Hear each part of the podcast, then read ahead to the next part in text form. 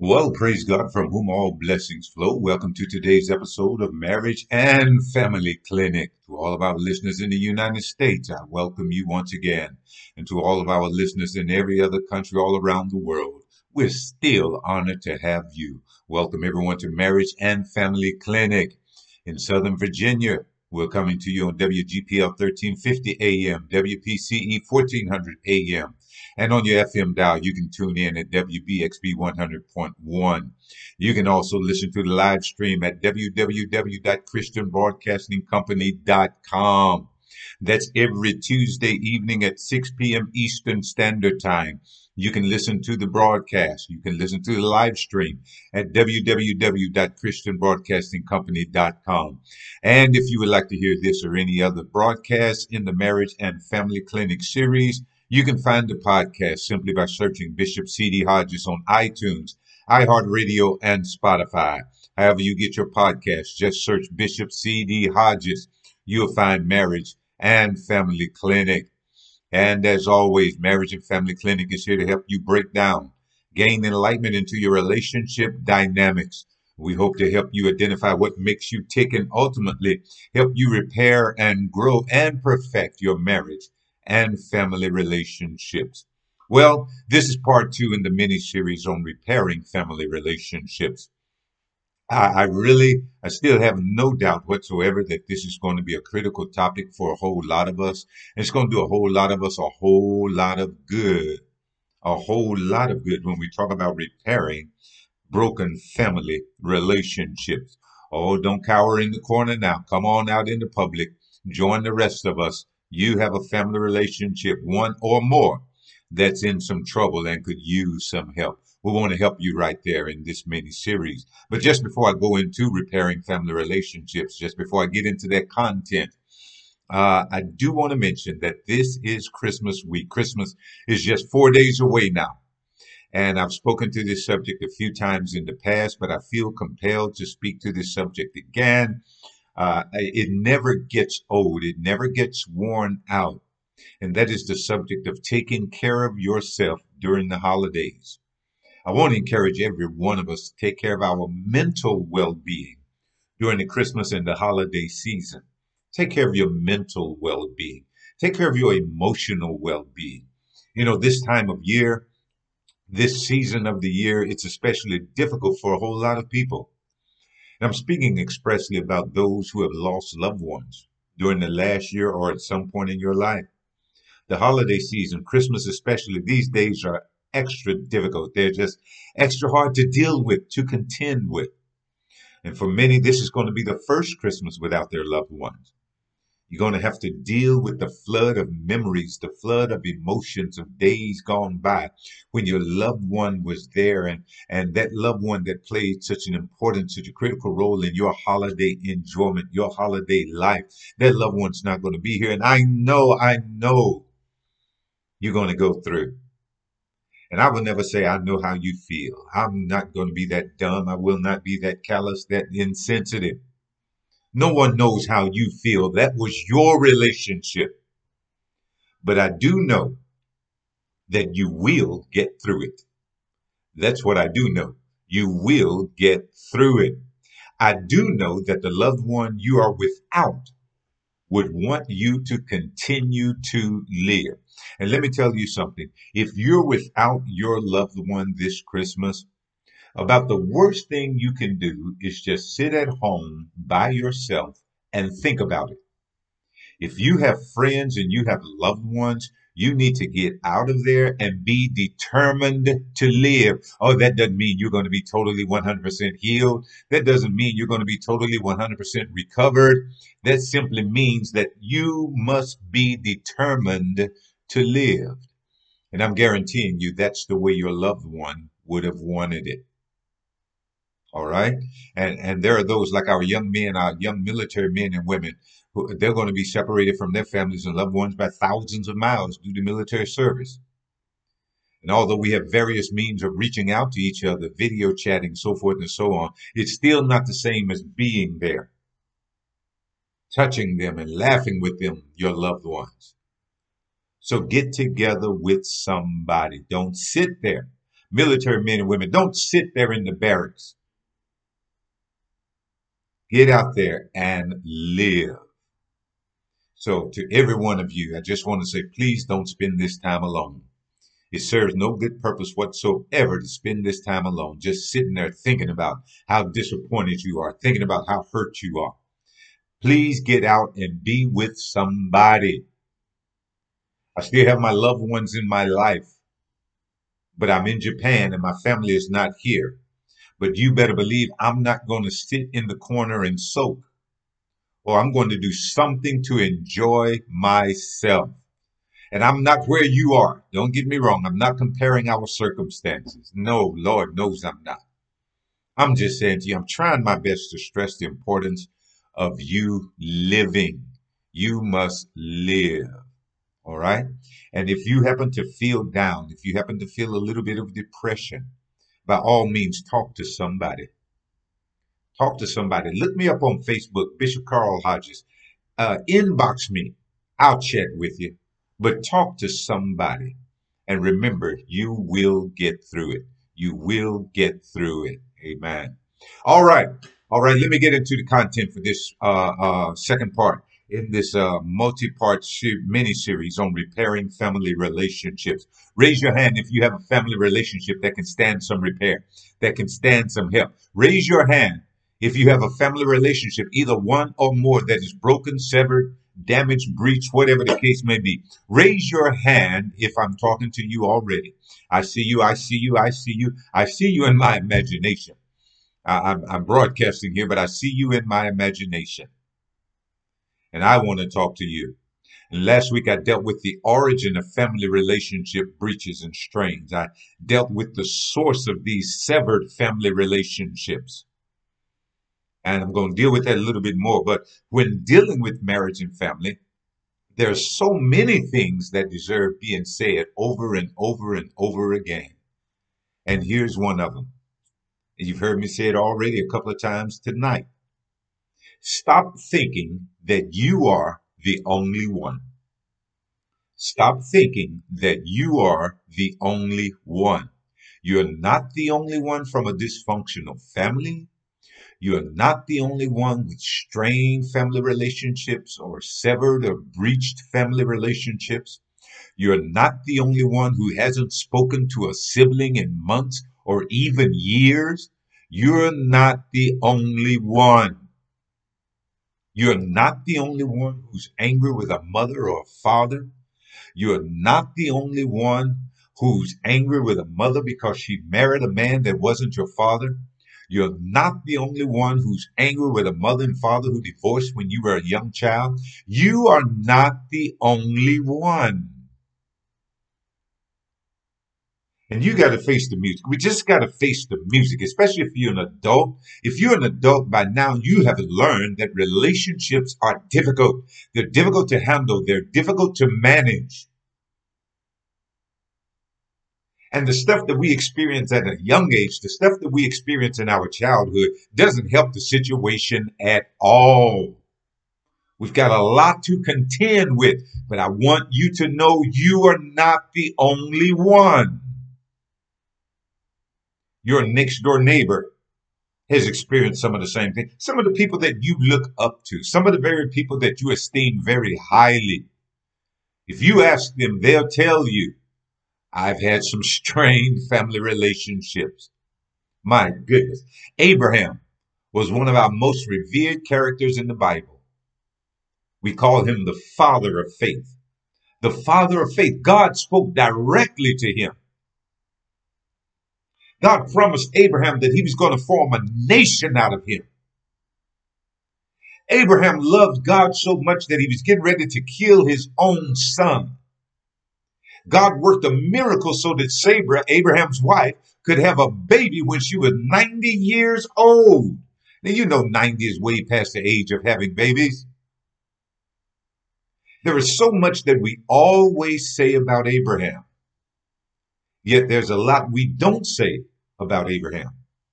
One of the things that we don't talk about a lot about Abraham, one of the things we don't discuss much about Abraham, is just how jacked up and dysfunctional his family was. You didn't see that coming, did you? We don't talk about just how jacked up and dysfunctional Abraham's family was for multiple generations. Abraham could have written a book entitled it Families in Dysfunction. Been there, done that, got the t shirt. And I bring this up because I'm attempting to stress how common family dysfunction is. It's a common thing. And time won't allow me to discuss the specifics of Abraham's family dysfunction, but there are a couple of lessons we can learn from Abraham, his son, and his grandson. Abraham, Isaac, and Jacob, the three pillars of our Christian faith. Abraham, Isaac, and Jacob. There are a couple of things we can learn from their family dysfunction. First of all, we can learn just how to set your family up for dysfunction severed relationships, unmanageable hostility, and deadly conflict. We can learn how to set your family up for failure by looking at Abraham and his family. We can learn how to pass dysfunction on from generation to generation by looking at Abraham and his family. And if that's what you want to do, if you want to set your family up for dysfunction, if you want to have severed relationships in your family, unmanageable hostility in your family, deadly conflict between family members, if you want the dysfunction to be passed from generation to generation, here's a lesson we can take from Abraham. Just have babies outside your marriage and then try to mold them and meld them into the marriage. Just have babies by another woman and then try to raise them like your own. And number two, the, way, the, the other way you set your family up for failure and dysfunction, go ahead and play favorites among your children. Go ahead and play favorites among your children and see what happens. Those are two sure ways, two sure ways you can do damage to family relationships. Now, there are less conspicuous ways of damaging family relationships also. As I said already, there are all sorts of family experiences that bring pain, bring disappointment, bring misunderstanding to us. None of us are immune to it. None of us are strangers to it. And most of this happens in our childhood. Most of the deep, the negative emotions we experience most of the deep, negative, seriously deep emotions that we experience that help form our personality and our dispositions and our attitudes happen to us in our childhood, and we're unable to process this stuff as children. And I wrap it all up in the stuff. All of the pain, the disappointment, the horror, the sorrow, the, the, the abandonment, the mistreatment, the maltreatment, the abuse, everything. I, I just call it the stuff. We're unable to process the stuff as children. My God, how does a child process a parent dying? How is a daughter who deserves the love and the validation of her father, how is she supposed to process the sting of her father spending most of her time with his other family? That's a whole lot to ask of a child. The child's inability to process it leads to damage and often broken relationships. I'll tell you something else about the source and the origin of our severed relationships also. Watch this. In January 2001, Jessica Gross wrote an article for the New York Times entitled The Psychology Behind Sibling Rivalry. In the article, Gross referenced Uh, uh, study findings presented by Janine Vivona, a professor of psychology at the College of New Jersey, who studied sibling rivalry. Vivona said competition with siblings is just a fact of life. Now, you didn't need a, a professional study to discover that, did you? Sibling rivalry very well may be a fact of life. All of us experience it. However, that doesn't minimize, that does not minimize the devastating impact that it can have in the lives of family members, especially children. And for so many families, the impact of sibling rivalry is felt for decades upon decades, even upon decades. Hurt feelings, damaged emotions that you experienced when you were five, six, seven, eight, nine, ten you're still experiencing the energy of those when you're 40, 50, 60, 70, and 80. Oh, as my brother says, I wish I had some help up in here. As children grow in the family, children are competing with each other to define and to distinguish themselves. They're competing as they establish their identities and secure what they perceive to be their places in the family structure.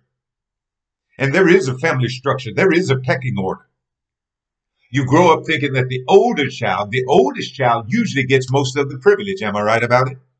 The youngest child usually receives most of the favor. If there's one girl among many boys, like was in my family, we believe that the daughter receives the treatment, the better treatment. If there's one boy among many girls, then we believe that that son receives the better treatment. All this goes on. And as we're growing as children in the family, we're competing to find out who we are and how we fit in the family structure. Children always compete for their parents' love, validation, and attention.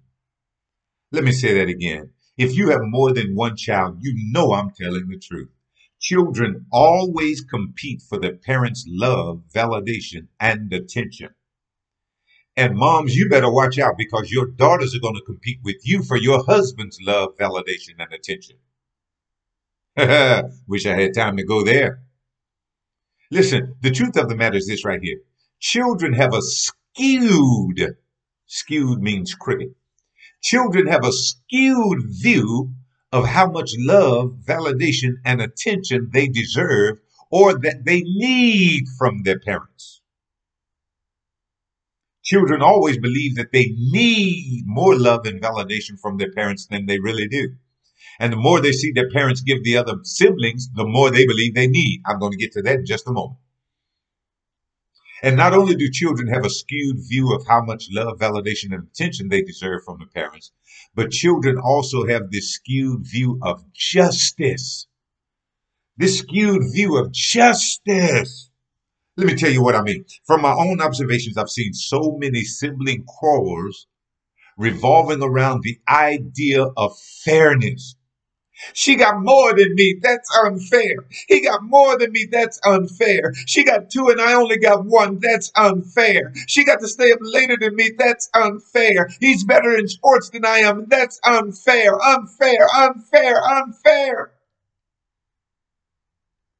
This skewed sense of justice. Everything comes down to a matter of fairness and unfairness. Have you ever heard your child cry out, I've been treated unfairly? No. When things go according to the child's desires, that, that's just right. But when things don't go the way the child wants them to go or believes they should go, the world is so unfair. The whole world is out to get me. The whole world is against me. There is this sense of great injustice and the child feels wounded. There's this great sense of injustice, this grave injustice, and the child feels wounded. So when the parents are dispensing love and validation and attention in degrees that meets one child's needs, it appears that that child is being favored by the other children. Oh, my, my, my, my. All of your children have dispositions, different personalities, different likes, different dislikes, different levels of toleration, etc., etc., etc. They're all so very different. And one is going to require more attention than the other. One's going to require more hugging than the other. One's going to require more backstroking and back patting than the other. One you're going to be able to let go and let them do their own thing because seems like they were born with no fear of adventure. And the last thing they want to do is to sit on your lap and be cuddled. That is until they see their sibling sitting on your lap and being cuddled. All right? So I want to make that plain.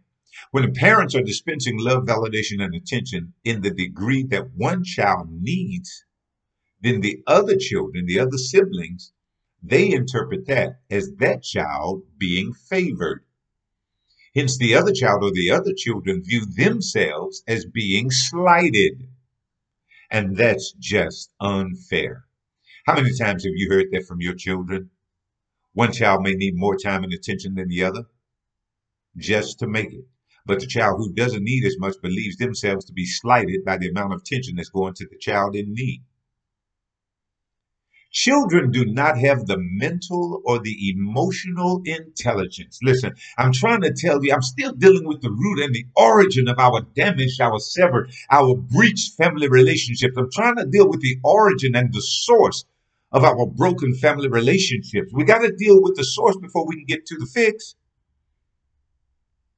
And it all begins in childhood. Children do not have the mental or the emotional intelligence to understand that parents don't love one child more than the other. The parents are just meeting the needs of their children as they see fit. The, char- the parents are just dispensing what they understand to be the level and degree of love, validation, and the attention that one child needs in comparison to his siblings. And it's the child's skewed views that causes them to misinterpret what's going on. The child's skewed views causes him or her to misinterpret the amount of love, validation, and attention the parents give to other siblings as this grave injustice done to them. You love him more than me. You take better care of him than me. And listen now, don't get me wrong now. I'm not saying that there's not real favoritism that goes on.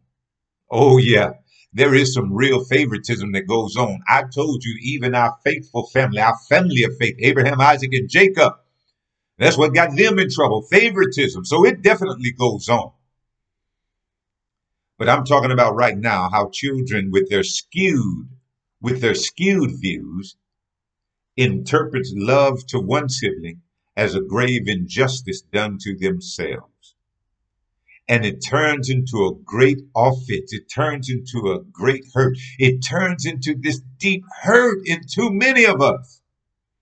And then anger and resentment and bitterness set in. And it grows in us. And we don't get it tended to in childhood.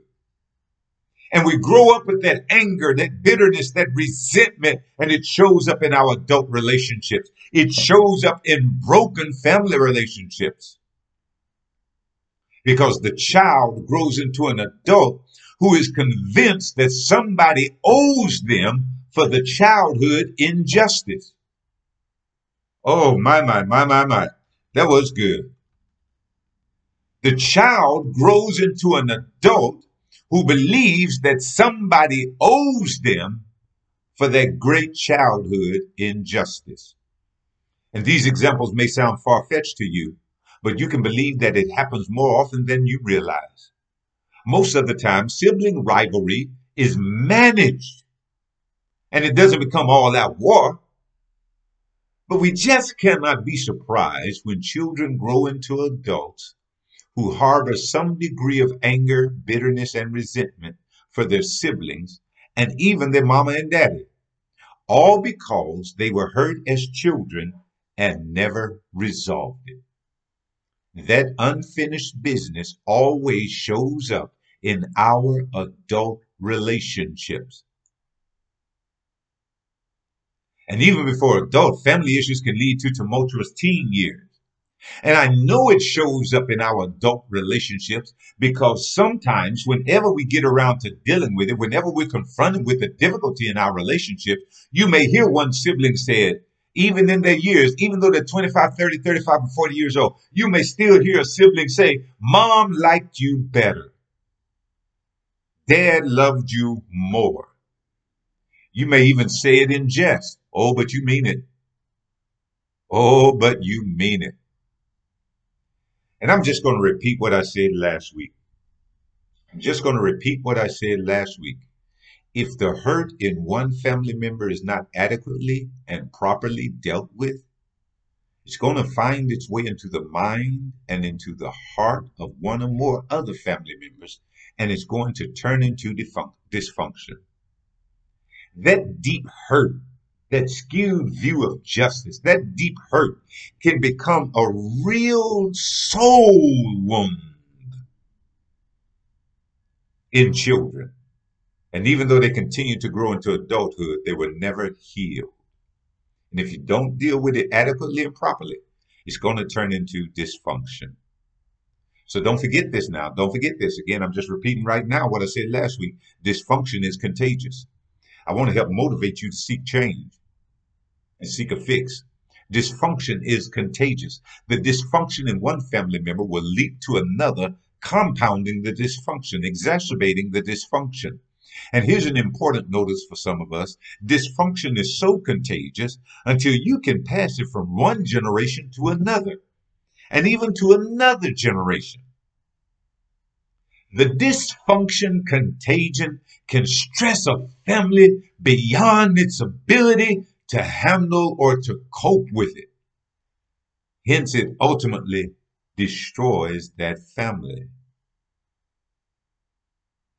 I want to wind this up by briefly going over what I described last week as the family dysfunction continuum. The family dysfunction continuum. The well balanced family that's able to tend to their misunderstandings, their hurts, their faults, their insults, etc., etc., all the stuff. That family is going to live right dead smack dab center on the continuum. They're going to live a life of balance. Now, the further a family goes to the left or to the right of center, the more severe the family dysfunction is and the more out of balance they're going to become. And sometimes you roll between balance and unbalance, balance and imbalance. You float back and forth. And sometimes when you think you're balanced in your family relationships, it's only because certain things haven't cropped up, haven't crept up in a while. But as soon as they creep up, as soon as they come up again, you find yourself going back into imbalance. And when we fail to deal with stuff in our families, we are asking for imbalance. We're asking to move left and right of center, that place of balance. When stuff festers for years, it's going to show up sooner or later. This is part of the reason we always fall out when a leading character in our family dies. Big mama died, grandmama died, granddaddy died, daddy died, mama died. They were the glue that was holding us together. They were the cap on the volcano of our volatile family relationships. And when they die, all HE double hockey sticks breaks loose. So much business from our past, mainly our childhood, has not been dealt with. The cap comes off when that fam- family member dies, and there we go. And so I want to say to you today, I want to say to you today, why don't you be the one who declares the cycle ends here and now? The cycle ends in my generation. The cycle ends with me. This is it. I love the story of Joseph and his brothers. In the end, Joseph named one of his sons, God has caused me to forget. And he named another one of his sons, God has caused me to prosper anyhow. You need to take a good long look in the mirror and see where God has brought you from. Take a good long look in the mirror and see just how blessed you are. How good God has been to you, how much God has forgiven you of, and then decide whether or not you want to stay in that anger, that bitterness, and that resentment. Now, next week, I'm going to get into the actual strategy for overcoming and repairing broken family relationships. So make sure you join us here. We're going to talk about some things, some ways to actually get this stuff fixed.